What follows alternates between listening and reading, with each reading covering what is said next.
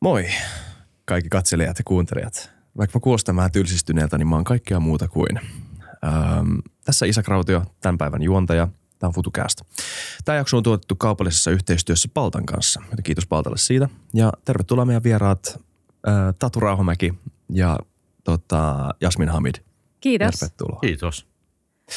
Haluatteko te ihan ennen kuin me aloitetaan tämän jakson aihe, niin haluatteko te kuvailla vähän, kuvailla vähän, hyvä sana, äh, kuvailla vähän keitä te olette? No totta kai. Ähm, mä oon Jasmin ja mä oon näyttelijä ja sosiaalisen median vaikuttaja ja sijoittaja. Ja sit mä teen näihin asioihin liittyviä töitä ja käyn puhuu myös sijoittamisesta ja, ja juontamassa tilaisuuksia. Nice. Mm. Joo, ja mä oon Rauhamäen Tatu. Mäkin on jollain tavalla influensseri, ainakin haluaisin olla ja olen töissäni. Eli mä vedän meille elinkeinopolitiikkaa tuolla Etelärannassa palveluiden työnantaja Paltassa ja tehdään vaikuttamistyötä, yritetään edistää palvelutaloutta ja meidän yritysten ja organisaatioiden kasvua. Kasvua ja se on meidän perusduuni. Sillä mennään. Yes, nice. Okei, okay. tämä on meidän... Kaksi vaikuttajaa paikalla. Kaksi vaikuttajaa, joo. Ehkä kaksi puoli, en tiedä. Mä en tiedä mikä mä oon. Onko mä vaikuttaja teidän mielestä? Olet, totta kai.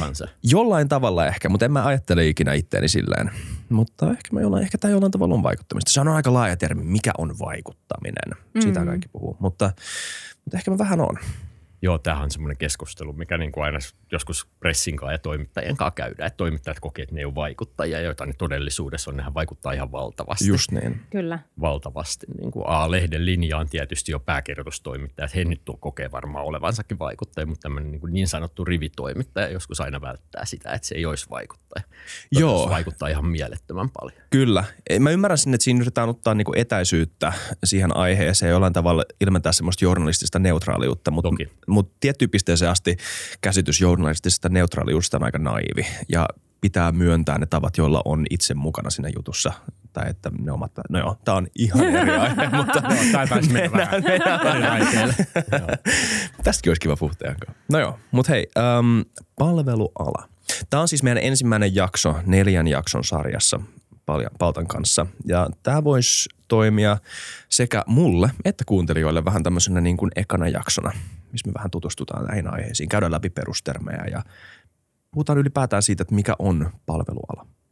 Joten toi kysymyksenä teille, vaikka Tatu, sä voit tällä kertaa aloittaa. Mikä Joo. on palveluala? Kiitos. Tota, yksikkö on jo pelkästään niin kuin hankala muoto, että palveluala ei ole yksikkö, että niin kuin ehkä se on palvelualat. Että jos ajatellaan jostain, lähdetään vaikka logistiikasta liikenteeseen, lähdetään informaatioviestintäpalveluihin, lähdetään ää, vie, tota, asiantuntijapalveluihin, tukipalveluihin, ICT-palveluihin, niitähän löytyy niin kuin viihdevirkistys on palvelua. Eli palveluala on, niin, palvelualat on niin kuin monimuotoinen kirjo erilaista toimintaa. Mm. Oletko samaa mieltä? Mä oon samaa mieltä joo ja, ja niin kuin, ehkä niitä palvelualoja on helppo tuoda näkyväksi, jos miettii niin kuin, millaista se elämä olisi ilman niitä. Mm. Esimerkiksi me matkattiin viime viikolla tuonne Kuusamoon. En, meinasin sanoa Lappiin, kun menin rukalle, mutta mä, Se on Lappi. kuule, on. Instagramissa sain palautetta, että tämä on Pohjois-Pohjanmaata. laittakaa vaikka mulle Ja sillä sipuli, vaikka siellä on poroja, niin Sehän on, joku, sehän on joku niin kuin riistanhoito, rajanveto, lakitekninen niin mun juttu, joka mielestä joskus aikoi sitten No, tehty. Se on, no, joka me tapauksessa. Mutta ilman palveluja en olisi päässyt sinne, koska menimme yöjunalla. Mm. Juna ei olisi kulkenut, sitten mä en olisi myöskään eh, voinut käyttää kännykkää ja varata sit, sitä kautta lippua. Eli, eli siis tämä kännykkäverkko, mikä se on se oikein, teleoperaattori, sehän on palvelu. Sitten siellä on joku sovellus, mistä se lippu varataan. Sitten kun mä en saanut unta siinä hytkyvässä yöjunassa, niin luonnollisesti käytin erilaisia palveluja viihdyttääkseni itseäni. Mm. Ettei vaan tuijottanut sitä todella kirkasta kelloa siinä sängyn vieressä ja miettinyt, että kuinka monta tuntia on tota, perillä oloon ja kuinka vähän mä oikeasti saan nukuttua. Eli katsoin sarjoja ja, ja, ja, ja muuta. Ja perillä sitten käytimme tämmöistä sovellusta, jonka kautta hankimme laps, lastenhoitopalveluja, että pääsimme No niin. mieheni kanssa kahdestaan rinteeseen edes pariksi tunniksi ja niin poispäin. Eli, eli ne on niin kuin kaikki, kaikkialla ja on niin kuin ehkä helposti ihminen mieltää palveluksi jonkun kampaamossa käynnin, mutta mm. palvelualat on paljon laajempi. Mm. Ja just- itse asiassa Niin, taidan itsekin niin. olla palvelualalla, Eiks kun niin? teen somea ja, ja Mm. podcasteja. Just näin. Onko mäkin yhtäkkiä Oot, siellä? Niin. oothan sä palvelualalla, Wow. ehdottomasti. Mutta kysymys on lähinnä siitä, että jos aletaan miettimään, että niitä alkaisi tippumaan pois, mm. niin mehän ei, niin kuin, meillä ei liikkuisi tavarat, mm. ei tuotteet tuolla, ei liikkuisi data, joka on kumminkin vielä tärkeämpää. Koko yhteiskuntahan rakentuu. Jos meiltä tipahtaisi dataverkko pois, Just Mm. niin. Kännykät loppuisi toimimassa, data ei liikkuisi, tämä podcast tipahtaisi saman tien, meiltä tipahtaisi valot täältä, Joo. valot täältä, koska ne vaatii palveluja kumminkin toimijakseen, toimijakseen niin tavallaan niin kuin kaikki liittyy yhteiskunnassa ja meidän arjessa siihen, että nämä palvelut toimii. Just niin. Eli ei ole niin, että meillä on jo, jotain niin kuin alempia teollisuuden tai ö, ylipäätään tuotannon muotoja, jotka niin kuin on tämän yhteiskunnan perusta ja tota, kulmakivet. Ja sitten sen päälle meillä on kaikkea tämmöistä luksusta, jonka, joka vaan niin tuo meille pelkkää lisäarvoa, joka ei yhtään millään tavalla pyöritä tätä yhteiskuntaa. Tähän liittyy, ei tämä on, tämä on hyvä kysymys, että tämähän on niin tämmöinen perinteinen, että tässä mullekin on opetettu aikana, mä oon sen verran vanha, niin peruskoulussa, että Suomi elää puusta ja metallista. Niin. Ja sitten vähitellen alkoi elämään päästä, eikö niin, meidän mm. innovaatioista ja muusta vastaavasta. Mm. Ja ne palvelut on niin kuin pitkälti sit henkistä pääomaa ja niiden kehittämistä, että siinä on se ero. Mutta ehdottomasti just näin, että aikanaan joskus joku vuorineuvos Matomäki dinosaurusten aikaan 70-luvulla tai milloin liian sanoi, että Suomesta ei hevosta pienempää kannata viedä. Ja sitten puhutaan tästä paidanpesuyhteiskunnasta, kun puhutaan palveluista, yritetään yksinkertaistaa, dissata.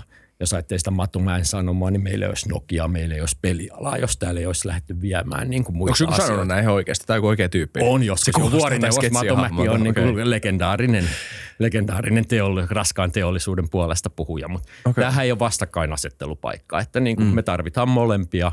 Me tarvitaan meidän elinkeinorakenteen monipuolistamista, jotta me pärjätään. Meidän länsinaapuri juoksee meidän edellä niin kuin todella kovaa johtuen siitä, että niiden elinkeinorakenne on huomattavasti monipuolisempi.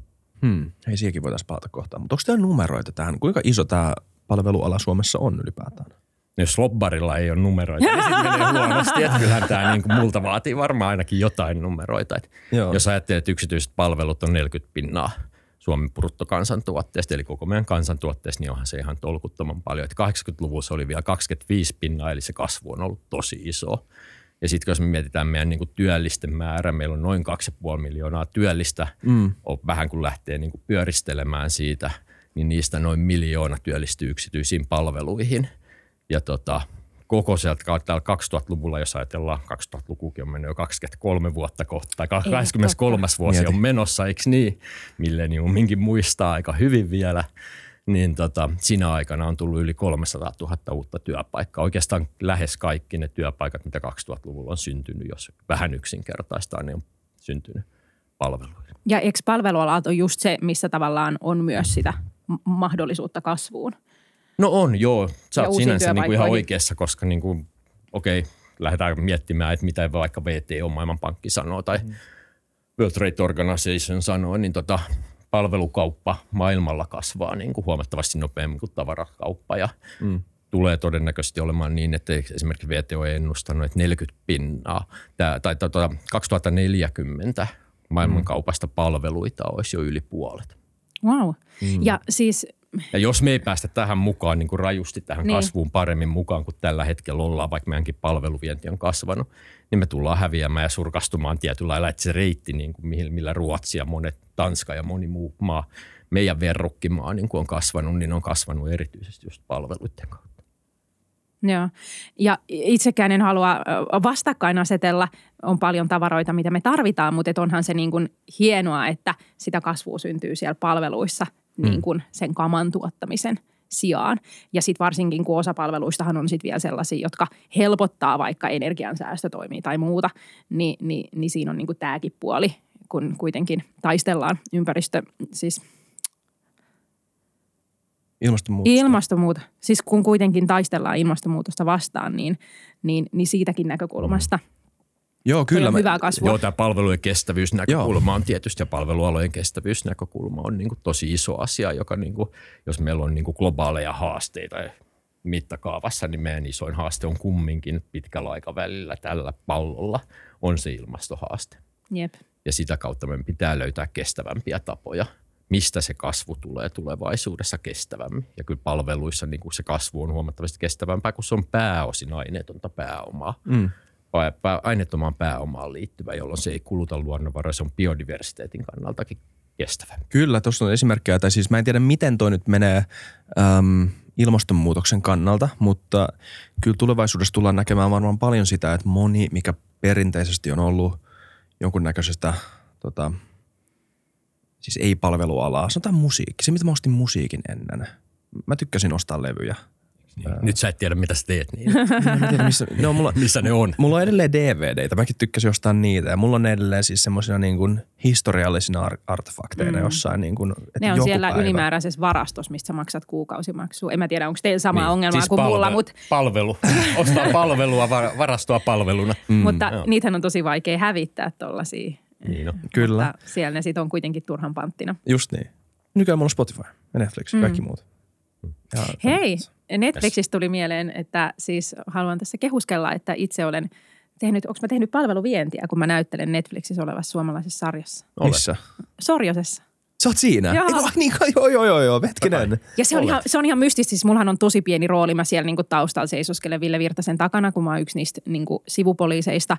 Mutta siitä huolimatta mä oon saanut niinku tosi paljon, kun siellähän ne päätähdet ei ole niinku somessa. Mm. Sä et voi laittaa Ville Virtaselle äh, viestiä, niin, niin sitten on niinku saanut kaiken maailmasta Argentiinasta ja muusta viestiä, että hei, I love the border town, you were so great in it ja bla bla bla. Ja, niinku näin. ja siis aivan uskomatonta. Mut Miten se ole? niinku Tämähän on palveluvienti. Tämä on juuri Joo. sitä palveluvientiä, tavallaan No niin. niin. niin oikein modernia Taput- palveluvientiä. taputtakaas nyt Taputetaan olalle. sinua nyt, niin kuin nyt on, tai, ah, kyllä on sanonut kiitokset. Koska jos miettii niin kuin tavallaan sen niin kuin tämän tyylisten, mikä on mahdollistanut tämmöisen mm-hmm. Spotify, Netflixin, tämmöiset alustat, niin se on digitalisaatio. Mm. Digitalisaatio on avannut ne palvelujen ulkomaankauppamarkkinat.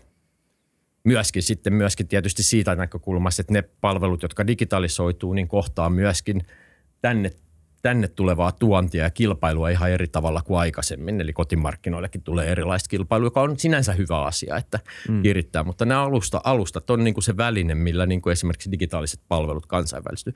Ja AV-puoli, mihin sä viittasit justiin niin kuin Sorjonen kautta jotkut muut vastaavat, niin sehän on todella vahvasti kasvava ala ja siinä on niin kuin panostuksia, joita niin kuin Suomenkin pitää niin kuin entisestään jatkaa, että me pärjätään tuollakin puolella. Mm. Katsotaan Spotifyn menestys, okei, alustana ja sitten katsotaan, että mitä se mahdollistaa. Tai Netflix-alustana tai Amazon-alustana tai ihan mikä vaan. Mm. Joo, kyllä. Nämähän on siis alustatalous massiivinen aihe, josta voisi puhua vaikka kymmenen jakson verran. Mutta se jännä, sen voisin nostaa ainakin, että se on jännä, mitä se on no- muuttanut mun suhtautumista siihen hyödykkeeseen, mitä mä kulutan. Et en mä enää omista sitä musiikkia samalla tavalla kuin mä omistan CD-levyn, vaan mä Mm. lainaan sitä Spotifylta. Se on jännä, jännä tavalla mu- muuttaa mun suhdetta siihen ja se on myös ollut jännää nähdä, miten paljon tai miten vähän se vaikuttaa siihen mun henkilökohtaiseen kokemukseen. Ei mulla ihan sama loppujen lopuksi. Ainoa, se tekee sen helpommaksi. Just niin. Sulle. Sun Niin. ei tarvi etsiä sitä CD sieltä jostain kaavin Just perukoilta. Niin. Kyllä. Ja sitten se on. on väärässä kotelossa. Niin, se on totta, kyllä. Se on tehnyt kaikesta tosi paljon. Mä löydän enemmän uutta musaa kuin, kuin koskaan aikaisemmin, ylivoimaisesti. Enemmän musaa kuin koskaan aikaisemmin. Varmaan aika hyvä juttu monelle artistille. Mm. Se on niin kuin täysin Spotifyn ansiosta, että mä oon löytänyt monta artistia, jotka niin kuin tuo iloa elämään. Joka on- näin? Joo, kyllä. Mutta sitten taas, jos joku päivä Spotify haluaa viedä mun musat pois multa, mitä mä sitten? Koska jos Universal Music olisi tullut koputtaa mun ovelle ja hei, anna se levy mulle, minkä sä ostit eilen. Ja mä sanonut, että ei.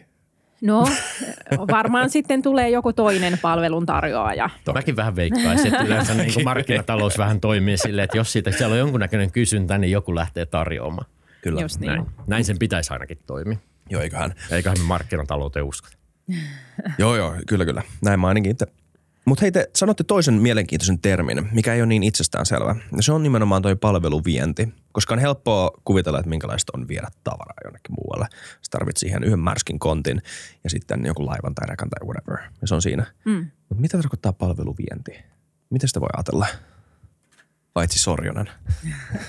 Mun mielestä sitä voi ajatella kahdesta kulmasta. Palveluvienti on ehkä semmoista niin perinteistä palveluvientiä, mitä me voitaisiin miettiä niin kuin logistiikkapalvelut, eikö niin, että me tiedetään, että, että tota, logistiikkapalveluita niin kuin viedään merkittävästi ja matkusta, matkailu on niin kuin selvää niin kuin tämmöistä perinteistä. Hmm. Sitten näitä niin, kuin niin sanottuja modernimpia palveluvientejä voisi ajatella ehkä vähän yksinkertaistaen ICT-palvelut, asiantuntijapalvelut, jotka voi tapahtua erilaisten alustojen kautta tai muiden kautta ja sitten on royaltit, erilaiset lisenssit, joita esimerkiksi aikanaan Nokialta on jäänyt aika paljonkin ja sitten vaikkapa pelit, eikö niin, hyvä esimerkki myöskin tämmöisistä AV-puoli, kaikki sarjatuotannot, leffat, muut vastaavat, että tavallaan niin kuin, ehkä tämmöiset niin kuin modernit voisi määritellä tämmöisiksi digitaaliseksi palveluiksi. Mm. Ja sitten taas niin kuin, tavallaan semmoista perinteisempää palveluvientiä voi olla sitten – voi olla tietysti niin kuin aika perinteistäkin, vaikkapa hissien korjaaminen voi olla on palveluvienti, jos pääkonttori on koneen, pääkonttori on täällä ja ne huoltavat hissejä, niin mm. konehan on okay. niin kuin koneen, koneen tota, liikevaihdosta on merkittävä Neljä, osa. Neljäsosa, eikö vaan? Niin, yli, Ihan mun yli, vaan tulee ihan palveluista. Mm. Mikä on aika paljon.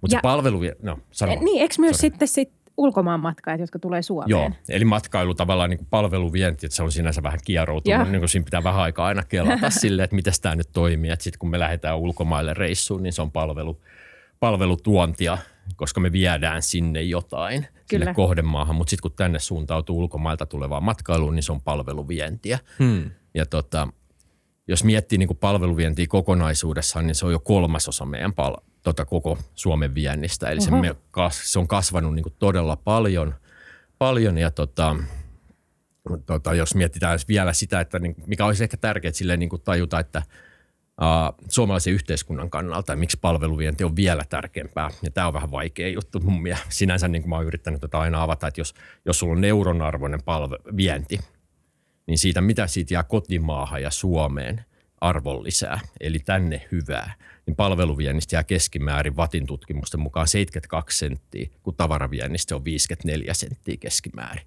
Eli koska siinä tavaraviennissä on niin paljon muita ulkomaisia panos, panoksia verrattuna niin kuin näihin palveluihin. Ja nämä on tietysti keskimääräisiä lukuja ja siellä on niin kuin vaihteluita Joo. niin tavaraviennin sisällä kuin palveluviennin sisällä. Mm. Mutta siinä mielessä on niin kuin meidän kannalta, Suomen kannalta itsekkäästi katsottuna vielä niin kuin isompi kuin se kolm, vajaa kolmannes, niin. mitä se tällä hetkellä on koko Niin siis onko se nimenomaan välikäsien vähyys tai se, että sä yleensä palveluvieti voi olla jotain IPn jakamista jonnekin? No se on justiin näin, että niin. Niin kuin tavallaan siitä, niin kuin, siinä ei ole niitä muita panostuksia, jotka tulee muualta. Vaikkapa esimerkiksi, jos sanotaan, että niin kuin mehän puhutaan siitä, että meidän niin kuin viennistä niin kuin tosi iso osa on esimerkiksi ollut aikanaan vaikka öljy, öljyjalosteiden vienti. Jep. Niin se raakaöljyn osuushan on ihan mm. valtavan iso siinä. Mm. Jolloin se kotimainen arvonlisä siinä niin kuin – erilaisten näiden jalosteiden viennissä on yht, suhteellisen pieni, niin kuin mitä tänne jää. Just niin. Vaikka merkittävä, koska ne volyymit oli niin valtavia.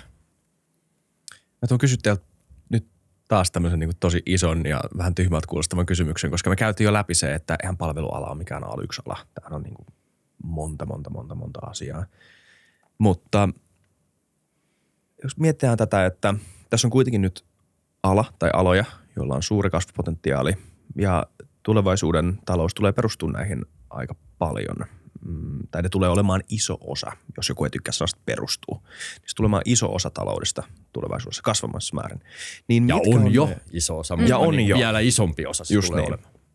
Niin mitkä on ne edellytykset äm, hyvälle kasvulle äm, palvelualoilla? Ja onko ne jollain tavalla aineellisesti erilaisia kuin muilla teollisuuden aloilla. Puhutaan paljon esimerkiksi siitä, nyt ollaan puhuttu tästä norjalaisesta uudesta keisistä, joka ehkä tulee Suomeen tämä tehdas ja muita tämmöisiä. Puhutaan aina siitä, että me tarvitaan sijoituksia tänne Suomeen ja tämä on näin. Hyvä, jep, varmasti. Mutta mut tota, mut täällä iloitaan jotenkin enemmän jostain tehtaasta niin. kuin jostain niinku tämmöistä palvelusijoituksista. Jotenkin tuntuu siltä, mä en tiedä, onko tämä fakta, mutta mitkä on ne olosuhteet, öö, jotka houkuttelee investointia palveluihin eikä muihin aloihin – Onko tässä mitään eroa? On ja ei. Et okay. niin kuin on varmasti, on, on, on selkeästikin, jos ajatellaan vaikka tämmöisiä vetyteollisuuden investointeja tai nyt tätä, tätä mainitsemaasi, niin siinähän niin kuin yhtenä vetu, keskeisenä veturina on vaikkapa, vaikkapa niin kuin edullinen sähkö, edullinen energia – koska vetytalous, esimerkiksi vetyteollisuuden investoinnit imasee aika reippaasti sähköä. Jep, ja puhdasta sähköä näin. varmaan kanssa. Ja samaten sitten niin kuin tämmöinen niin kuin hiilivapaa tavallaan, hiilivapaa teräs, niin sehän imasee niin kuin aika reippaasti sähköä. Mm. Mitä, mitä puhuttiin jostain Olkiluoto kolmosen verran suurin piirtein niin kuin mahdollisesti SSABn tehdä. Se ei nyt tainnut olla ihan kokonaan, mutta kumminkin. Mm.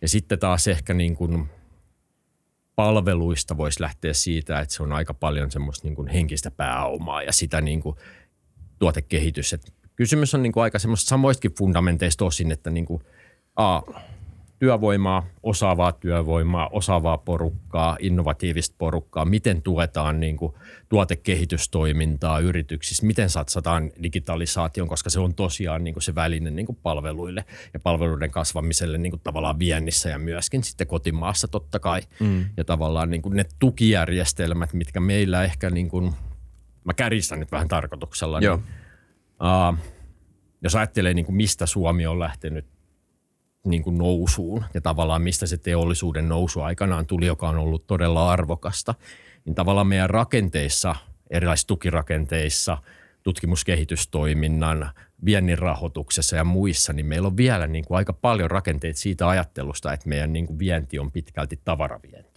Mm. Ja sitten taas tavallaan se, mitä Business Finland ja muut vastaavat, Finverat ja rahoitusjärjestelmät tekee, niin ne ei välttämättä tuekaan ja tunnistakaan ihan samalla lailla niitä haasteita, mitä niin kuin palveluviennissä mm. vaikkapa on. Okei, meillä on kolme jaksoa tämän jälkeen, jossa me puhutaan näistä aiheista, niin hypätäänkö me varmaan vähän syvemmin noihin niissä. Sen sijaan, että me hypätään niihin tässä. Haluatko kommentoida lisää, että mitä noi meinaa? No noi ei erot? mulla oikeastaan, jos kun jaksoja tulee lisää, niin, Niin, mä luulen, että me keskitytään niihin tässä enemmän. aiheita tässä palvelukentän niin kuin yleisessä kuvassa. Sopii, jep. Kun sä oot sijoittaja, miten sä ajattelet tota, tätä? Ja ylipäätään ehkä sitä palvelutuotantoa, että mil, millä tavalla sitä pitää ajatella enemmän tai eri tavalla?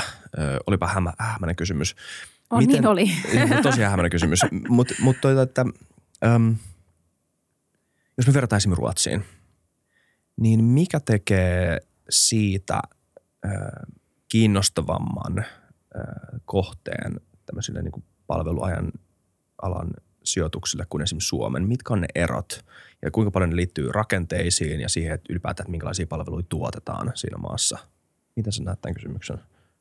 No mä en itse tunne niin hyvin äh, Ruotsin systeemiä, että mä osaisin Fair kommentoida, joo. mutta voin silti vilkaista ja heittää tämmöisen Stetson-arvion, että jotenkin ehkä ylipäätänsä musta tuntuu, että niin kuin jos nyt miettii, että, että Ruots, Ru- Ruotsissa on paljon äh, menestyneitä yrityksiä monella saralla, niin onhan siinä niin kuin, heillä on toki niin kuin paljon enemmän sitä rauhanajan historiaa ja vaurautta. Ja, mutta et kyllä mä niin kuin paljon mietin sitä semmoista mindsettiä, että, mm. että, että uskotaan siihen, että mikä vaan on mahdollista ja, ja jotenkin kyllähän meidän Suomessa on valitettavan paljon sit näitä tapauksia, että kun joku yritys on niin kuin hyvässä kasvuvauhdissa, niin sitten se myydään ää, sen sijaan, että se kasvaisi täällä isoksi. Ja, että, mm. ja en mä nyt siinä ketään syytä. Kyllä varmaan niin kuin aika moni, moni yrittäjä mielellään cashaa, mutta, että, mutta että sehän on yksi, minkä takia sitten niin kuin, ää, sit se kasvu menee niin kuin muualle niin sanotusti. Äm, Kyllä. mutta kyllähän tästä on niin kuin ollut jotain niin kuin yhteiskunnallisesti keskustelua, mm. että se on joku No. semmoinen niin kuin mindset-homma myös. Joo, kyllä mä Että samaistun, monta monessa. mä samaistun kyllä inhimillisellä tasolla siihen, että joku ihminen on silleen, että ehkä mulle riittää muutama kymmenen miljoona henkilökohtaisesti. Mutta kun yrityksen kasvattaminen, niin ei mullakaan lähelläkään. Mä voin kuvitella, että toi on ihan niin kuin hyvä inhimillinen ajatus, että siis niin kuin riittäisi vähempikin. Mutta mut yrityksen kehittäminen ja kasvattaminen, niin siihen liittyy paljon muutakin kuin vaan se, että kuinka paljon mä cashaan tästä. Ja ehkä se on jollain tavalla myös se mindsetti-asia. Tai sitten jollekin ei vaan ehkä riitä 10 miljoonaa, en tiedä. Niin. Sitten kun mietitään sitä Ruotsia tavallaan, niin kuin mun mielestä mitä siellä on ehkä tapahtunut, niin on pikkasen edellä vaan niin kuin mm. meitä. Että nyt on vaan kysymys siitä, että päästäänkö me samaan rytmiin. Että niiden Joo. niin kuin elinkeinorakenne lähti monipuolistumaan aikaisemmin selkeästi. Ne teki kyllä ihan tietoisia politiikkapäätöksiä myös yhteiskunnassa. Ne rakensi niiden T&K-järjestelmän, tutkimuskehitystoiminnan järjestelmää ja niitä niin kuin mekanismeja huomattavasti niin kuin paremmin mitä Suomi ei lähtenyt tekemään. Me ehkä niin kuin luotettiin siihen Nokia-vetoisuuteen, joka sitten tuli sieltä niin kuin finanssikriisin, finanssikriisin kautta niin kuin vähitellen ja ennen sitä niin kuin alas sitten tuli vielä finanssikriisi ja me niin kuin jäätiin vain junasta pahasti. Joo. Et me, me ollaan vähän ehkä oltu niin kuin siinä, että niin kuin me ollaan niin kuin muutaman kortin varassa oltu mm, aina. Mm. Ja se on niin kuin se ehkä meidän heikkous. Ruotsin niin kuin rakenne on vaan, A, se on vauraampi ollut kautta aiko siellä on pääomia ja sitten siellä on niin kuin laaja-alaisempi se elinkeinorakenne. Ja sitten niin kuin toi professori Matti Pohjola on aika paljon tutkinut Joo. niin kuin, ja vertailu Suomeen ja Ruotsiin, että mitä niin kuin, on tässä viime aikoina tapahtunut ja erityisesti niin kuin, tuottavuuden näkökulmasta, että miksi Ruotsi menee tuottavuudessa niin paljon paremmin, miksi ne pystyy tuottamaan niin kuin, yhdeksällä ihmisellä sen saman, mitä Suomessa vaaditaan kymmenen ihmisen mm. työpanoksi. Ja se on niin kuin päätynyt niissä niin kuin tutkimuksissa siihen, että Ruotsi investoi näihin niin kuin ICT-palveluihin ja tämän tyylisiin huomattavasti enemmän, kaksi kertaa enemmän keskimäärin kuin me, eikä niin kuin nyt puhutaan niin kuin kansantalous on laitettu niin kuin samalle mittakaavalle, niin, niin skaalalle. Eli se on niin kuin huomattavasti merkitä, että kun katsottiin sitä, niin ollaan tutkittu tietysti sit Paltassakin vähän sitä Matti Pohjola käy keskusteltu hänen kanssaan, niin voisi niin kärjistää, että Suomessa investoidaan seiniä ja Ruotsissa investoidaan digi- ja ICT. Ja silloin niin kuin tavallaan niin kuin, tämä on aika surullinen story, Se meidän, että täällä rakennetaan paljon taloja. Saada, niin, ja Joo. tavallaan niin kuin taloja, rakennuksia, että täällä on niin kuin, kun katsoo sitä, että minne Suomessa investoidaan, niin Suomessa investoidaan selkeästi enemmän keskimäärin niin kuin PKT suhteutettuna juuri niin kuin rakennuksiin, seiniin ja tämmöiseen. Ja mm. sitten taas siellä niin kuin yritetään löytää sitä aineetonta pääomaa ICT-digipuolen, Joo. joka lisää tuottavuutta ja lisää sitä yhteiskunnan tehokkuutta, Just joka niin. sitten on kilpailukykytekijä, eikö niin? Mm. Joo. Ja sitten yksi asia, mä en tiedä kuinka paljon tämä liittyy äh, aineellisesti tähän itäpointtiin, mutta yksi asia, mikä pitää niinku, Ruotsi on niin hämmästyttävä maa. Silleen, että jos ei kaikessa pärjää Ruotsille, ei tarvi häpeä. Se on niin ihan niin. uskomaton paikka loppujen lopuksi. Ja se on hyvä sana. Niillä on tämmöinen, se on koliko, kolikolla on kaksi puolta, mutta mä kuulin, mä puhuin yhden ruotsalaisen tutun kanssa ja se sanoi, että, niinku, että vi är så trendängsliga. Eli me ollaan niin niinku trendi öö, ahdistuneita. Tai että ollaan niin, niin kartalla kaikesta siitä, mitä tapahtuu, koska tämä tuottaa meille niin kuin samalla niin kuin mielihyvää, kun me onnistutaan, mutta myös ahdistusta. Se on se molemmat niin kuin kolikon kääntöpuolet. Mutta pointti on ehkä se, että kuka, mikään muu maa, maa, ehkä maailmassa ei ole yhtä trenditietoinen, ehkä USA, mutta mikään muu maa, koska siellä luodaan monta trendiä, mutta siis kun Ruotsi on, mm. mitä mä yritän sanoa, että siis niin kuin, ei ole mitään häpeä, jos ei ihan kaikessa pärjää Ruotsille. Eikä meidän koska- tarvitse, eikä pidä aina verrata niin kuin Ruotsiin, mutta kun se on samantyylinen kansantalous. Jos me Just verrataan Tanskaan, niin se on vähän sama story.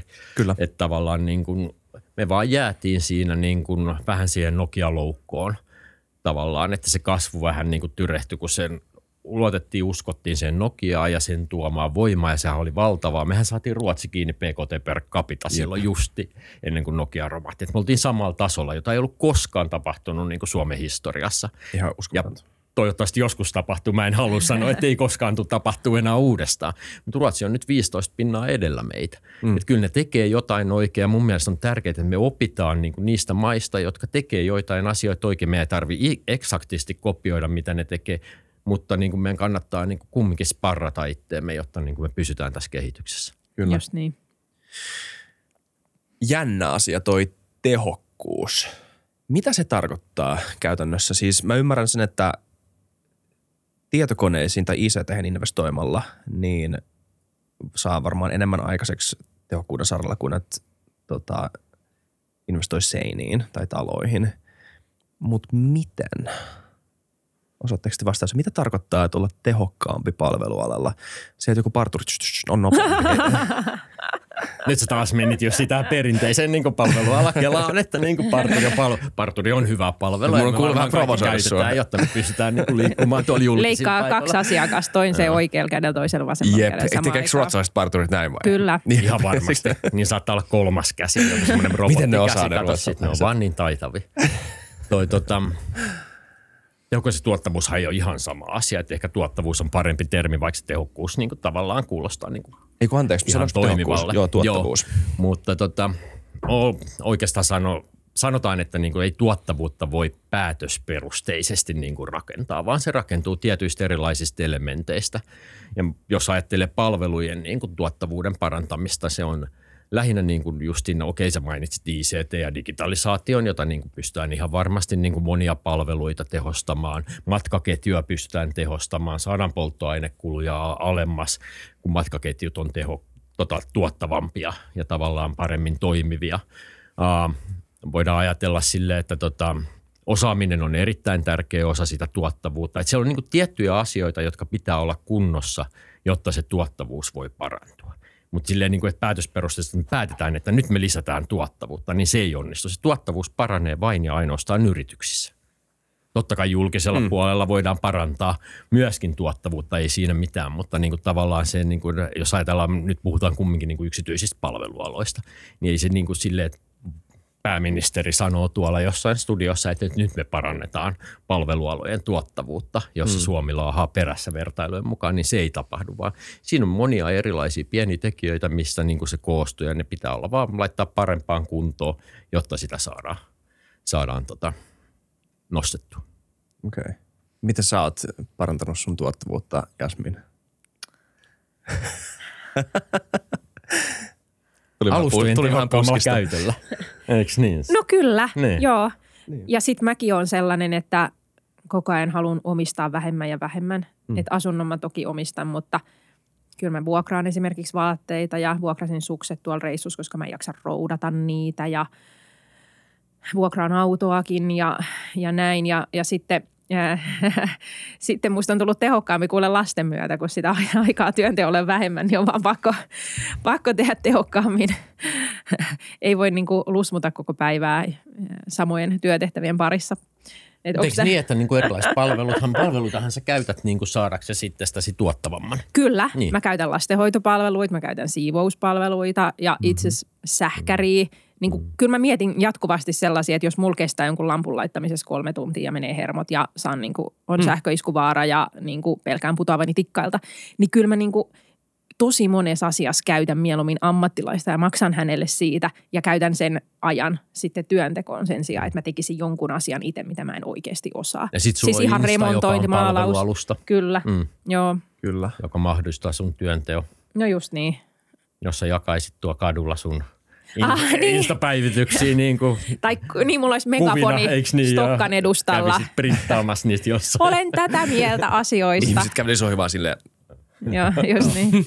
Näyttelisi peukkuun, joo. Kyllä. Niin kyllä, se, kyllä se tehostaa kummasti.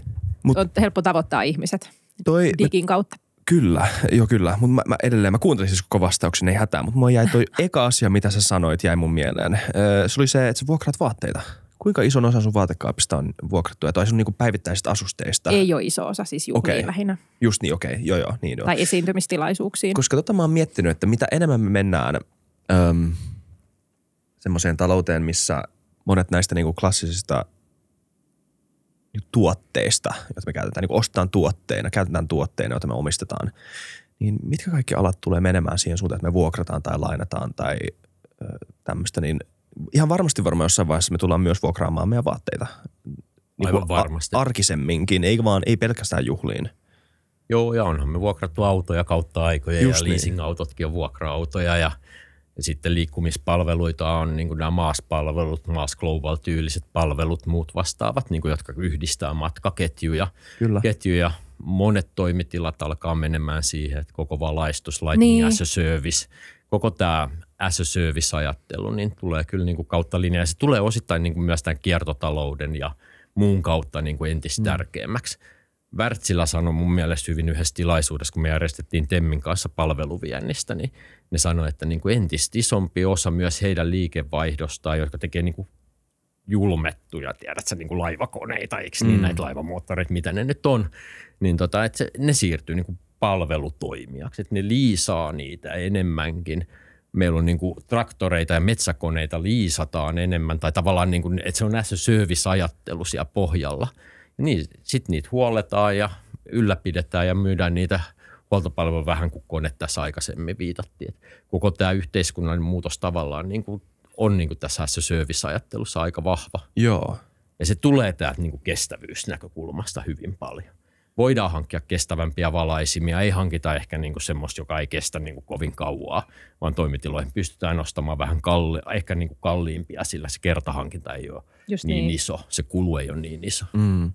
Joo, mä ymmärrän siis omistajuusoikeus on tosi, tosi, tosi fundamentaali oikeus, mitä me, tai me pidetään sitä tosi fundamentaalina, että mulla on niin oikeus omistaa nämä asiat, jotka mä Joo, ja se on perustuslaissa omalla. onneksi aika hyvin suojattu Nimenomaan. myöskin, joka on ihan hyvä. Kyllä, ja se ei ole pelkästään semmoinen abstrakti ö, asia, joita me ei mietitä, vaan mä uskon, että se tosi isosti vaikuttaa siihen meidän tuntemukseen, keitä me ollaan kansalaisina ja mitkä on meidän niin kuin tosi niin kuin perus, tosi tämmöinen tuota, perustavanlaatuinen oikeus. Ja menee aika syvälle meidän sieluun myös. Se ei ole mitenkään abstraktia. Että jos mä omistan jonkun asian, joku yrittää viedä sen multa, niin se on aika, se, se tuntuu täällä vatsassa. Ja, ja se antaa myös tietyn vapauden päättää sitten, että mitä mä teen tällä asialla, jonka mä omistan. Ja sekin on osa meidän kansalaisuutta ja näin.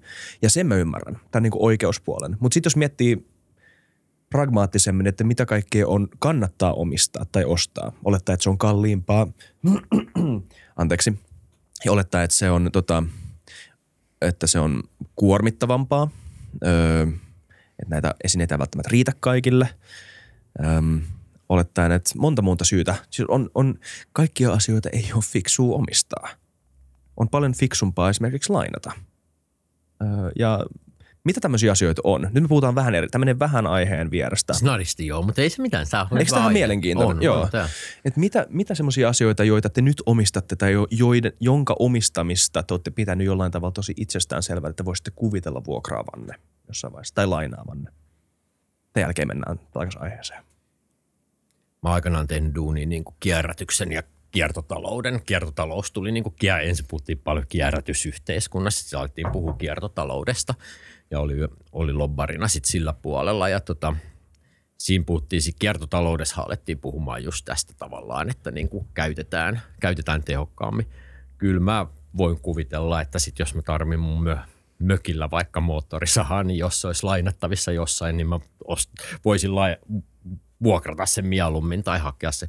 Ja kirjastothan on siirtynyt näihin, että sieltä löytyy porakonetta ja muuta vastaavaa stadissakin niin kuin lainattavaksi. Ja mun mielestä niin kuin monia monia asioita, ei, ei, niitä on aika vaikea tällä hetkellä edes kuvitella. Mun mielestä laina, vaatteiden mm. lainaaminen on hyvä asia, eikö niin, että onhan, onhan niitä ollut kautta aikojenkin olemassa. Mm. Mutta sitten vähitellen niin kuin ne alkaa tulemaan entistä enemmän niin kuin moneen sellaiseen, mitä me ei koskaan kuviteltu, että ne voisi tulla. Joo. Taidelainaamoja Niin, totta. löytyy kaikenlaista. Joo. Niin kuin, eihän Mm. siinä on niin, ei se, ehkä siinä on vähän niin kuin taivasrajana, että meidän mindsetin pitää vaan muuttua, että kaikki ei tarvi omistaa. Niin. Ja niitäkin perinteisiä asioita, mitä me ollaan omistettu, niin ei ehkä enää tarvikaan omistaa. niin. Mm. Mutta se vaatii sitten vähän ihmismassaa yleensä, jotta siitä tulee kannattavaa toimintaa ja ehkä se sitten niinku erottaa myöskin, jos ajattelee vaikka Suomen tyylistä maata, niin isommissa kaupungeissa se varmaan niinku futaa ihan hyvin, mutta sitten niinku kyllä se että tuolla haja-asutusseudulla voi olla aika haasteellista. No Jep. sepä se, joo. Mutta sitten lainataan aina kavereilta ja naapureilta. Joo, joo, niin siellä se toimii. ja sehän on vanha, vanha Joo, tapa. Joo. Kyllä, kyllä. Ja Helsingissä neliöhinnatkin on niin isoja, että jos mä niin kuin vaan muuton yhteydessä tarviin jotain niin kuin porakonetta, jolla mä saan taulut seiniin, niin haluanko mä sitten niin kuin säilyttää sitä ja kaikkia muita äh, sohvanpesurilaitteita siellä, siellä kalliissa, kalliissa neliöissä, niin vaikka onko se niin kuin järkevämpää sit, sitten nämä niin kuin vuokrata vaan tarpeen ajaksi. Niin, jep, jep. Et siis monellehan se on, voisi olla, että se on jonkunnäköinen statussymboli kanssa omistaa, se on ihan fine. Totta kai, niin kuin, kyllä mullakin on esineitä, joita mä omistan sille, että mä tykkään vaan, että mulla on tämä ja tämä on mun. Ja silloin on jonkunnäköistä tunnearvoakin ehkä sillä, että tämä on just nimenomaan mun esine. Mutta, mutta mun mielestä näissäkin esimerkkeistä hyvin näkyy se, että niin kuin, on jotenkin vähän tyhmää omistaa mökillä ää, tota, jonkun koneen, jota käyttää ehkä kerran muutamassa vuodessa. Eikö se vähän hölmöä? Mm. Mm, siitä on hirveästi pääomaakin. Niin. Ja sitten kun sitä käyttää harvoin, niin sitä pitää huollattaa ja muuta. Jep, Näin se vähän on. kyllä. Okei, mennään takaisin aiheeseen. Kiitos tosta. Um, mm, niin tää, nythän me eletään jänniä aikoja. Um, on vielä vaikea arvioida, että mihin suuntaan globalisaatio on menossa. Näyttää siis, jotkut puhuu jo siitä, että me tullaan elämään semmoisessa blokkiintuneessa maailmassa, mm. missä tota, arvoketjut ei enää ole Yhdysvaltain laivaston suojelemia ihan sama missä sä oot, vaan että tulee tämmöisiä pieniä talo- taloudellisia alueita, jotka ehkä vähän vaihtelee ja ostaa ja myy keskenään. Niin tämän uuden maailman valossa, jossa me nyt jo nähdään konkreettisesti, että esimerkiksi Venäjän markkinat täysin sulkeutuneita, Kiina ei välttämättä näytä enää niin tota, varmalta kuin ennen, niin Mm. miten... Kauppasota alkaa roihuamaan Just näin. ja Kiinan välillä. Kyllä, Tai kyteä ainakin koko ajan Koko ja ajan. kauan. jep. Niin mitä nyt tämän palveluviennin kannalta? Mihin katsoa? mun mielestä niin kuin, jos ajattelee, niin okei, tämä Venäjä aika brutaali, tai aika siis ihan totaalisen brutaali hyökkäyssota, niin palveluviennin kannalta se ei ollut ehkä ihan niin drastinen kuin tavaraviennin kannalta. Kannalta että tota, palveluviennistä aika pieni osa suuntautui sinne, mutta sitten esimerkiksi niin kuin meidän matkailun osalta, että on ollut kaksi kriisiä, on niin kuin tietysti tämä sota, joka jo mainittiin, ja sitten on ollut korona, joka niin kuin on matkailuun osunut, Suomeen suuntautuvaan matkailuun ja kaikkiaan matkailuun globaalistikin todella kovaa. Ja meidän kannalta sitten tietysti niin kuin tämä Aasia-hubin menettäminen niin kuin Finnairin osalta, että Venäjän, Venäjän ilmatilan käyttö, käytön sulkeminen, sulkeutuminen, niin sehän heikentää nyt sitä niin kuin Aasia-hubia ja meillä on perinteisesti tullut paljon matkailijoita. On tullut Venäjältäkin, mutta erityisesti niin kuin Aasiasta ja se on ollut todella rajusti kasvava. Mm. Ja tota, kyllä se näkyy niin kuin merkittävällä tavalla sitten myöskin, niin kuin, että korona näkyy tietysti tiputti sen täysin nyt kun Kiina avautuu. Kiinan niin kuin koronasulkuhan oli tosi, tosi totaalinen, mutta nyt kun se avautuu, niin se reitti tänne ei olekaan ihan niin yksinkertainen ja nopea. Mm. Niin nyt ne on vuodessa 2020 yhtäkkiä. Nyt ne on 2020, mutta niillä ei ole sellaista hyvää ilmasiltaa tuosta Venäjän niin. ilmatilan halki, joka toisi meidät Helsinkiin ja Suomen Lappiin ja, Lappiin ja ehkä Kuusamoonkin. Niin, sehän oli nopein reitti Eurooppaan. Niin, kyllä. kyllä. Joo. Mutta niin, Mut tämä nyt on yksi, yksi osa vaan. Mutta sitten niin. jos ajatellaan niin palveluviennin rakennetta aikaisemmin niin kuin jopa ennen koronaa ja ihan yhtä lailla niin kuin nytkin, niin siitä niin kuin kumminkin, kun me nythän me puhutaan siitä paljon, että pitää löytää uusia markkinoita, eikö niin? Ja suunnataan vientiponnisteluja jenkkeihin merkittävästi niin kuin – Pohjois-Amerikan kautta linjan, okei Kiinaankin edelleen, niin kuin varmasti tarvitaan, tarvitaan sitäkin markkinaa. Ja sitten tietysti niin kuin EU-markkina, meidän sisämarkkinana on tosi tärkeä. Niin palveluviennistä suurempi osa kuin meidän tavaraviennistä kumminkin, jos lähdetään katsoa niin kuin suhteutettuna, niin suuntautuu jo sellaisiin markkinoihin, että Venäjältä, Venäjälle palveluvienti on tehty todella vähän. Mm. Eli siinä mielessä niin kuin sitä markkinaa varmasti on löydettävissä, mitä me toivottaisiin. Ja nyt mennään sitten EU-aiheisiin, vähän hypätään ihan mm-hmm. snadisti, että EU on perinteisesti tämmöisiä tiettyjä vapauksia, fundamentteja, joihin EU, EU rakentuu. Ja tota, yksi on ihmisten, ihmisten tota, vapaa liikkuminen, joka on niin kuin tosi tärkeä asia tietysti niin kuin meille kaikille arjessa ja muuta, mutta sitten on myöskin se, että, että että tuota, tuotteet ja tavarat ja palvelut liikkuisi vapaasti. Ja tuotteet ja tavarat liikkuu niin kuin tosi vapaasti jo EU-ssa, mutta palveluiden osalta on aika paljon vielä protektionismia EU-maissa. Ja tämä olisi sellainen asia, mihin A, Suomen pitäisi kiinnittää huomiota, mutta myöskin niin kuin komission pitää tehdä sitten aikana, aikanaan, kun seuraava astuu voimaan, ehkä tämä ei enää tee, niin tota, sitä, että miten palvelut liikkuisi vielä vapaammin Euroopan sisällä. Koska se toisi meillekin sitten uutta, uutta sisämarkkinaa markkinaa niin kuin EU-sta. Minkä näköistä protektionismia on olemassa vielä? No siellä on niin kuin erilaisia, erilaisia tota esimerkiksi vaikkapa niin kuin, no energiapuolella on perinteisesti ollut aina protektionismia. Mm. Tämä ei nyt liity palveluihin suoraan, mutta niin kuin kumminkin sähköhän on jonkunlainen palvelu, kun se tuotetaan. Että ollaan pidetty niin kuin suljettuna, koska se on niin koettu niin tärkeäksi. Ja nythän me ollaan nähty niitä ongelmia, kun niin kuin suojataan liikaa, liikaa markkinoita. Tässä on menty eteenpäin, mutta on, on tiettyjä niin semmoisia – semmoisia palvelulohkoja, on sitten liikkumiseen liittyviä palveluita tai muita vastaavia, joita ollaan haluttu lähteä suojelemaan. Okei, okay. selvä. Öm, yksi tosi iso teema liittyen näihin on osaamispula, josta puhutaan paljon. Taaskaan mä en tiedä oikein, miten mä muotoilisin tämän, koska ei ole kyse vain yhdestä palvelualasta, vaan mm. monista. Ja nämä on, osaamispula on vähän varmaan erilainen riippuen, mistä palvelualasta puhutaan. Mutta äh, miten tämä näkyy? Kuinka isosta osaajapulasta me puhutaan tällä hetkellä? Puhutaan Suomessa kautta linjaan riippumatta niin toimialoista, me puhutaan tosi isosta asiasta.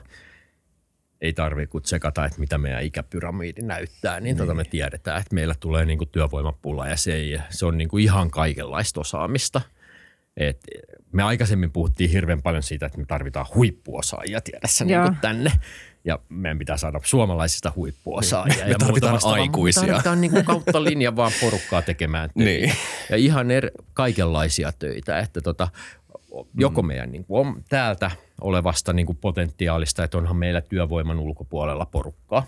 Edelleen, joita aiheuttaa kannustinloukot ja erilaiset osatyökykyiset ja muut vastaavat, niin meillä on potentiaalia edelleen ja onhan meillä työttömyyttäkin ihan selvästi korkeampaa kuin muissa Pohjoismaissa. Totti mä oon sanomassa kanssa, että miten, niin kuin, miten se voi olla mahdollista samaan aikaan. Mä tiedän tavallaan, miten se voi olla mahdollista, mutta mä haluan vaikka kuulla sun vastauksen. Että miten se voi olla mahdollista, että meillä on niin alhainen, tai no ei nyt niin alhainen, mutta kuitenkin alhaisempi kuin muissa Pohjoismaissa työllisyysaste ja osaamispula. Tähän on kaikki ala, että niin kuin ei vaan se osaaminen ja se tarjonta ei kohtaa. Mm. Ja tähän pitää vaan niin kuin löytää malleja, millä me saadaan sen niin kuin Se ei kohtaa tästä reservi. ei ole. Ei, sitä ei ole tai sitten se ei kohtaa. Niin. Että ei ole vaan niin kuin reservissä ei ole sellaista osaamista, mitä yritykset tarvitsevat, Joo. eikö niin? Että ei löydy, tai sitten julkinen sektori ei löydy sairaanhoitajia. Mm. Eikö niin, että niin kuin, eihän se auta, että siellä on joku muun, muun alan työtön, mutta niin kuin sairaanhoitaja tarvitaan tämä nyt niin kuin julkisen sektorin tai yksityisen sektorin sairaanhoitajapulaan liittyen. Mutta niin kuin ihan vastaavasti niin kuin ne ei vaan kohtaa. Silloin meidän pitää vaan miettiä, lähteä miettimään sitä, että miten me pystyttäisiin niin kuin kouluttamaan, vaikkapa niin kuin, okei mä en sano, että sairaanhoitaja pitää kouluttaa ei tutkintopohjaisesti, että se ei ole ehkä hyvä asia, mutta niin kuin pitäisi löytää niin kuin nopeampia tapoja mm-hmm. saada sitä osaamista modulaarisesti tavallaan niin kuin vähän lyhyemmillä koulutusjaksoilla jaksoilla niin kuin kohtaamaan paremmin, että me saataisiin sitä potentiaalia. Ja onhan meillä kannustiloukkuongelmia. Kyllä. Oikeasti. Mm. Ja sitten tässähän on tietenkin se haaste, että Suomi ei ole ainoa, joka toivoisi saavansa lisää työvoimaa myös, myös Jep. niin kuin oman reservinsä Niin, ulkopuolelta. maahanmuuttoa tai yleisesti ottaen maahanmuuton kautta tulevaa. Mm. Just niin, että siellä sitten kun Norjat ja, ja Saksat kaipaa työperäistä maahanmuuttoa myös, niin kyllähän me ollaan hankalassa kilpailutilanteessa siinä. Mm. Meillä on niin kuin, viittasin siihen ikäpyramidiin jossain vaiheessa tuossa al- alussa, kun alettiin puhumaan tästä, niin mehän mennään vielä niin kuin etunojassa näihin moneen muuhun niin kuin läntisen Euroopan maahan esimerkiksi sen ikäpyramidin osalta, että meillä heikkenee se paljon vielä aikaisemmin. Mm. Eli me kohdataan se niin kuin huomattavasti nopeammin.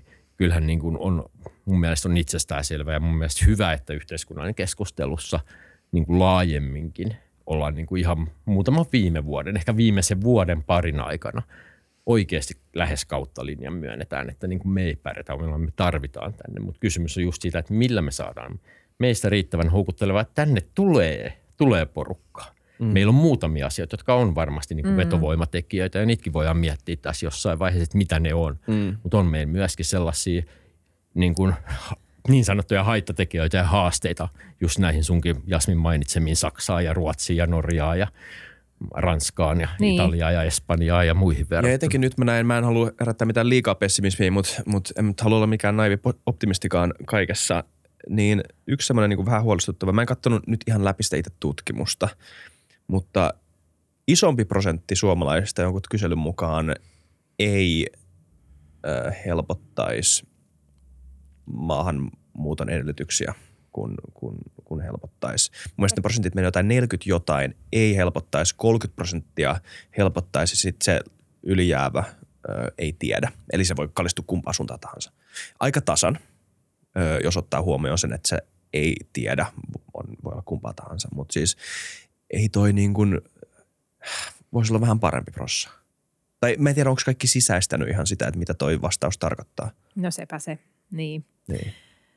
Suuntaan tai toiseen. Siis se on aika, se on erittäin iso. Eihän tämmöistä ole tapahtunut Euroopan historiassa, että meillä on ollut tämmöinen tilanne, että väestörakenne on alkanut näin radikaalisti pysähtymään. Mutta että luulisi, että ihmiset niin kuin huomaisivat sen, että kun jatkuvasti puhutaan siitä, että meillä on hoitajapula ja niin monella alalla on pula työvoimasta ja. Jep. ei tarvitse mennä kuin, niin kuin kahvilaan, niin joka ikisen kahvilan ja ravintolan ovessa lukee, että palkkaamme työntekijöitä, niin, niin kyllä se mun mielestä pitäisi pikkuhiljaa sisäistä. Ja mä niin kuin mietin tätä just, kun tästä väestöpyramiidista on puhuttu niin pitkään, niin Sepä ehkä- se. ehkä- Miksi tämä on herättänyt myöhään? niin, mm. että mulla on semmoinen mielikuva, että mä olisin jopa koulussa, mä oon nyt 38, että mä olisin koulussa, ehkä lukiossa nähnyt jonkun ää, pyramidin. Ja jotenkin kyllähän nyt niin kuin meidän suurista ikäluokista on puhuttu aina, että mm. se on että ne oli ne suuret ikäluokat ja sitten on menty alaspäin, niin, niin kyllä vähän on niin kuin silleen, että niin, ei se siitä puhumalla muutu. Että jos nyt saa olla jälkiviisa se vähän valittaa, niin,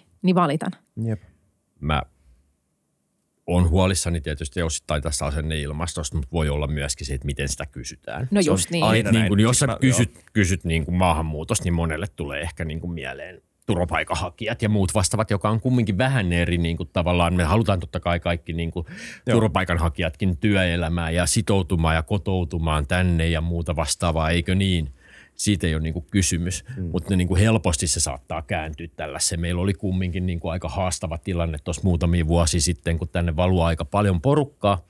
Porukkaa ja tavallaan sen tyylin, niin kuin jos se yhdistetään siihen, kun kysytään tätä, mm. niin silloinhan sä yhdistät sen ihan eri asiaan, kun me puhutaan työperusteisesta maahanmuutosta. Tänne tullaan tekemään töitä, me halutaan porukkaa tänne, tänne niin kuin me tarvitaan niitä ja niin kuin tulee osaksi yhteiskuntaa. Jep suoraan niin kuin automaattisesti ja meillä on paljon tekemistä niin kuin molempien osalta, että me saadaan heidät niin kuin integroitua paremmin ja myös pysymään täällä, jos me kerran saadaan ne joskus jollain tavalla tänne houkuteltua mm. myöskin ja se on niin kuin ehkä yksi isoimpia kysymyksiä.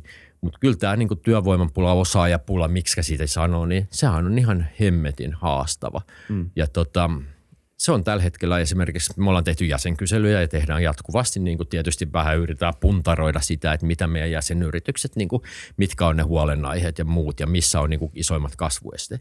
Ja selkeästi suurin kasvuneste on osaajapula, Joo. työvoimapula kautta linjan ja puhutaan niin kuin ihan laidasta laitaan niin kuin ihan – ihan perus, niin sanotusti perusduunareista lähdetään, lähdetään niin kuin ihan huippuosaajiin ja tutkijoihin ja kaikkeen muuhun vastaavaan. Että meillä on niin kuin ihan kautta linjan mm. Kyllä. tarvetta. Sä oot täysin oikeassa siinä, että uh, who knows, miten se kysymys kysyttiin ja mitä ihmiset käsitti sen kysymyksen. Et ajateltiinko siinä nimenomaan tätä osiaajapulaa tai tätä käänteistä väestöpyramidia tai tuliko jollain ihmisillä mieleen Södermalmin pommitus – heti siitä kysymyksestä, vaikka se ei niin kuin millään tavalla liittyy siihen suoraan. Ehkä jollain tosi etäisellä tavalla, koska tämä on tosi, tosi, tosi iso kysymys, no.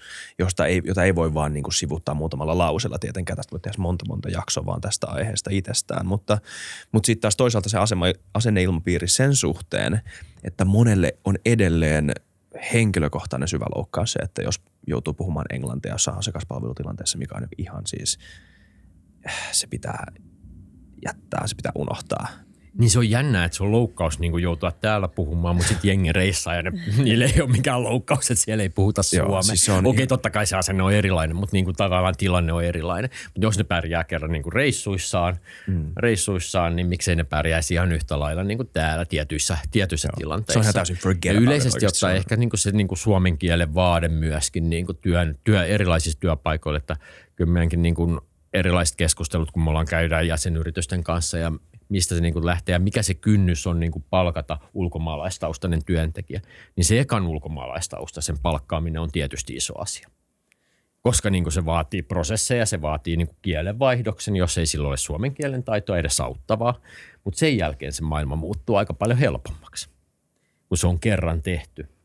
Sä joudut käymään kaikki niin kuin, tiedät, henkilöstöhallintoasiat, muut vastaavat käännättämään ja tekemään tämmöiset protokollat ja muut vastaavat. Ja sitten se työyhteisön kielikin osittain muuttuu tietysti siinä. Niin mm. Nämä on isoja kynnyksiä, mutta sitten kun se on kerran ylitetty, niin kyllä se sitten niin tuntuu helpottava. No just niin.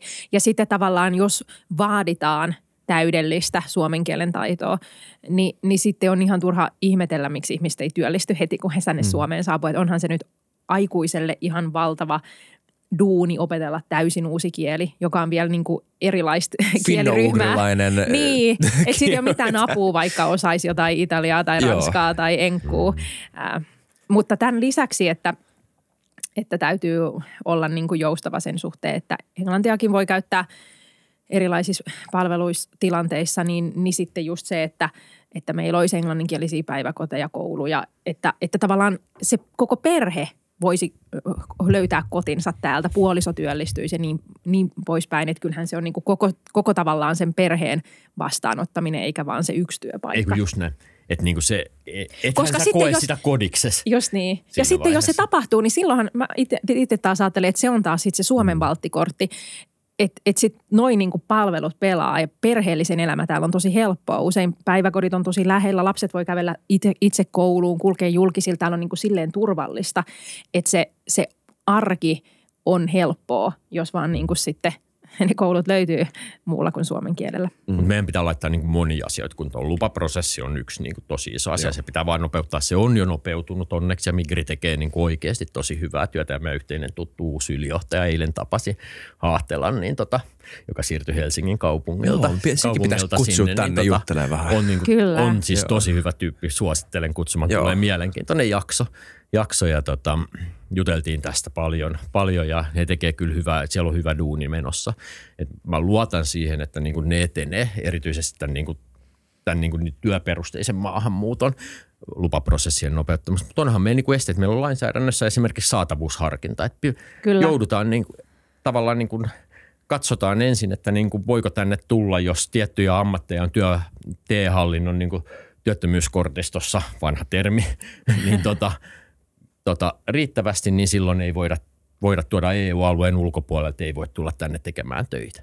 Tähän on ihan absurdi. Sitten kun, sit kun lopulta saadaan vaikka se hitsari, ja puhutaan vaikkapa nyt hitsarista, koska se tuli ekana mieleen, niin se saadaan sen saatavuusharkinnan kautta niin kuin Suomeen, että hän pääsee tuolta EU-alueen ulkopuolelta tänne tekemään vaikkapa hitsaushommia jonnekin. Hän jää työttömäksi, hänellä saattaisi olla vaikkapa kokin tutkinto. Niin hän joutuu uudelleen siihen luvaprosessiin. Ei ole totta. Hmm koska hän on tullut saatavuusharkinnan kautta tekemään hitsarin oh. hommia, mutta hän ei voikaan työllistyä enää kokiksi ilman, että se kokonaan uudelleen käydään saatavuusharkintaprosessilla. Joo niin, no voitko Tatu tehdään... luvata, että lobbaat tätä nyt eduskuntavaalien Me ollaan aika paljon yritetty lobata ja säkin voisit tehdä tästä. Ja kyllähän niin kuin elinkeinoelämä on ollut tosi vahvasti. Tässä on niin kuin ihan vahva, tässä on tämmöinen oikein perinteinen AY versus elinkeinoelämä niin kuin ristiriita, Kyllä. joita on aika vähän, mutta tässä on selvästi sellainen, hmm. että niin kuin me ollaan oltu pitkään ja alusta alusta alkaen niin kuin sitä mieltä, että saatavuusharkintaa ei pidä tehdä. Meidän pitää vapauttaa niin kuin työmarkkinoita tänne tuloa jo kauan ennen kuin alettiin puhumaan näin merkittävästä työvoimapulasta, mikä on. Tämähän on ihan absurdi. Sitten jos perheyhdistäminen tehdään tämmöisessä tilanteessa, niin se mies tai vaimo, joka sieltä tulee sen hitsarin kanssa, saa luvan tulla Suomeen, niin silloinkin vapaa markkina. Hän voi hakea töitä mistä vaan. mm. että täällä on niin tämmöisiä todella keinotekoisia erikoisia piirteitä, joita esimerkiksi, okei, okay, Ruotsissa ei ole saatavuusharkintaa, että otetaan taas mallia vaan länsimaasta ja puretaan se saatavuusharkinta ensi hallituskauden. Niin. Just niin. Mä sanon vaan rehellisesti, että mulla ei ole tähän vahvaa mielipidettä, mutta tässä lukea tästä enemmän. Mutta mä oon vähän perehtynyt tähän. Mä säästän sen seuraaviin jaksoon, josta me, jossa me varmaan puhutaan tästä enemmän. Mä tiedän, että puhutte. Joo. mulla on semmoinen mutu kanssa. Joo. Sitä ennen mä lupaan itselleni, että mä luen tästä vähän ja asetan itselleni semmoisen tavoitteen, että muodosta joku mielipide siitä, jota voi sitten tuhota. Um, um, Venaa. Paljon meillä on aikaa vielä. Muutama minä. Mm. Hei, toi vika-aihe, joka on aika, varmaan aika iso. Öö, katsotaan, kuinka paljon pystytään puhumaan tästä. Mutta ilmasto. On jotenkin aika selvää, että tota, ö, ilmastokysymykset on tärkeitä. Ö, aika itsestään selvää. Mutta millä tavalla ne liittyy Ainakin suurimmalla osalla. Aina ei ihan usko. niin no aina ei ole tietenkään. Ei. Aina ei ihan usko, että kaikille. Tästäkin on tehty erilaisia kyselyjä. Fair enough, joo, totta. Kyllä, joo. Se on totta. Itse asiassa siitä tuli viime aikoinakin äh, ihan yllättäviä, aika yllättäviä tuloksia.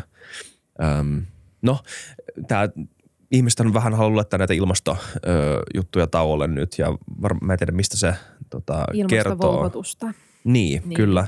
Mutta en mä tiedä, paras tapa saada ihmiset kiinnostumaan ilmastoasioista on pitää huolta, että he on vauraita ja hyvinvoivia, koska silloin jos on taloudellisia ongelmia, niin I guess se, tuo, se vie paljon huomiota näistä niin kuin muista asioista.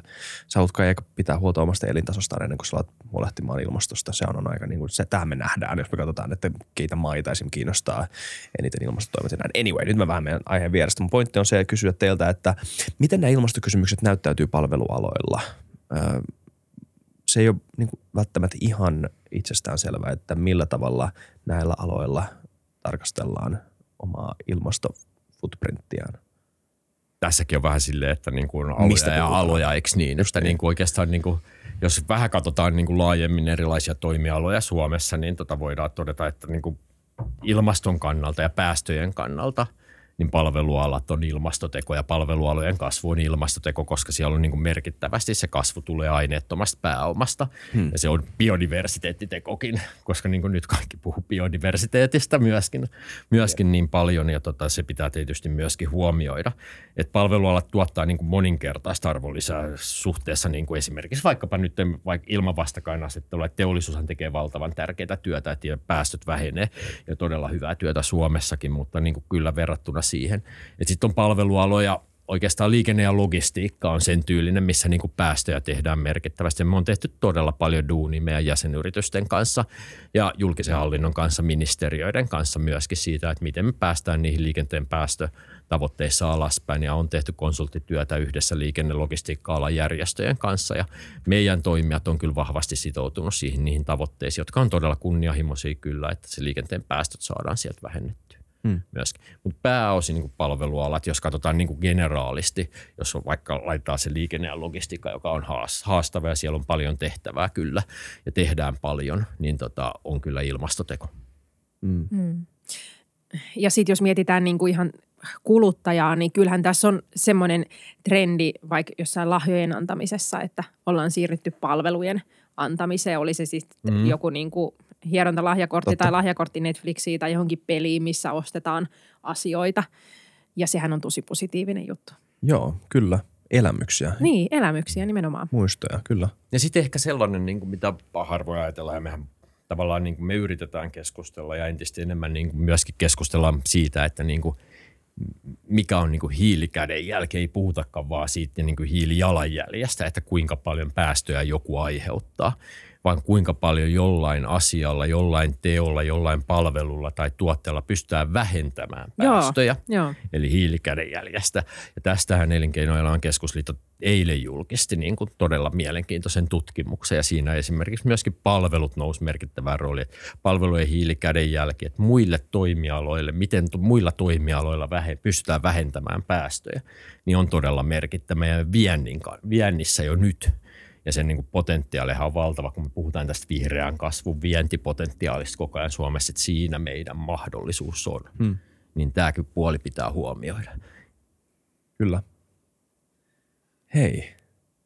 Tämä on ollut ihan mahtava jakso. Kiitos molemmille teille. Onko teillä mitään vikoi sanoi?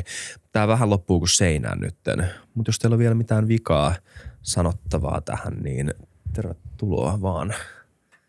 Jasmin, keksit se jotain? Tämä on, tämä on hähmäsi kysymys tässä jaksossa, minkä mä annan sulle. No ehkä just, että et, et, et, et kun moni nimenomaan mieltää palvelut niin kuin kampaamokäynniksi, mm. niin tavallaan, että hahmottaisi just sen, että miten iso, ja mä veikkaan, että voi olla monia kuulijoita, jotka yllättyy kuten itsekin yllätyin aikanaan, että ai, katsos vaan, että mäkin olen palvelualalla ja mä oon tehnyt palveluvientiä, että sitä ei välttämättä niin kuin aina osaa tiedostaa, niin ehkä, ehkä sitä – sitä voisi niin kuin miettiä, että, että miten tärkeitä ne on meidän BKTn kannalta ja ylipäätänsä niin kuin sujuvan elämän kannalta. Että millainen olisi vaikka päivä ilman mitään palveluja, pa- palvelualan mm. niin kuin, äh, tuot, niin kuin palvelun käyttämistä, niin kyllähän se aika mahdotonta olisi. Mielestäni toi, mitä Jasmin sanoo, aika hyvä. Että mm. niin kuin jos miettii, niin kuin, olisi hyvä aina välillä pysähtyä kelaamaan, että niin kuin vaikkapa siinä nukkumaan mennessä, että mitäs palveluita tuli käytetty. On se sitten niin kuin – omassa elämässä tai sitten yrityksen kannalta, jos ostaa palveluita, B2B-palveluita vaikkapa, niin miten voisi A, saada sitä kasvua aikaa ja mm. tukea myöskin sitä palvelualojen kasvua, koska ne työpaikat ja kasvu syntyy, syntyy kumminkin tulevaisuudessa entistä enemmän palvelujen piiriin ja se on meidän, niin kuin oikeasti meidän hyvinvointiyhteiskuntaa pidetään yllä sillä, että yritykset pärjää, niin palveluyrityksetkin pitää pärjätä ja ne kannattaa muistaa siinä. Ja ne on vähän erityylisiä yrityksiä kumminkin kuin sitten ehkä niin kuin tämmöiset perinteisemmät mm. teollisuuden yritykset. Jep. Kiitti, että olitte mukana tässä ekassa jaksossa. Me tullaan varmasti perehtymään lisää näihin aiheisiin näissä kolmessa vikassa jaksossa ja tullaan ihan varmasti käsittelemään näitä vähän syvemmin. Joten jos teillä heräsi ajatuksia, laittakaa kommenttia, niin ehkä me otetaan niitä esille tulevissa jaksoissa. Ja sitten muistakaa tilata kanava ja tykätä ja arvostella. Ja tota, kiitos Tatu, kiitos Jasmin ja kiitos teille. Kiitos. Kiitos paljon. Moido.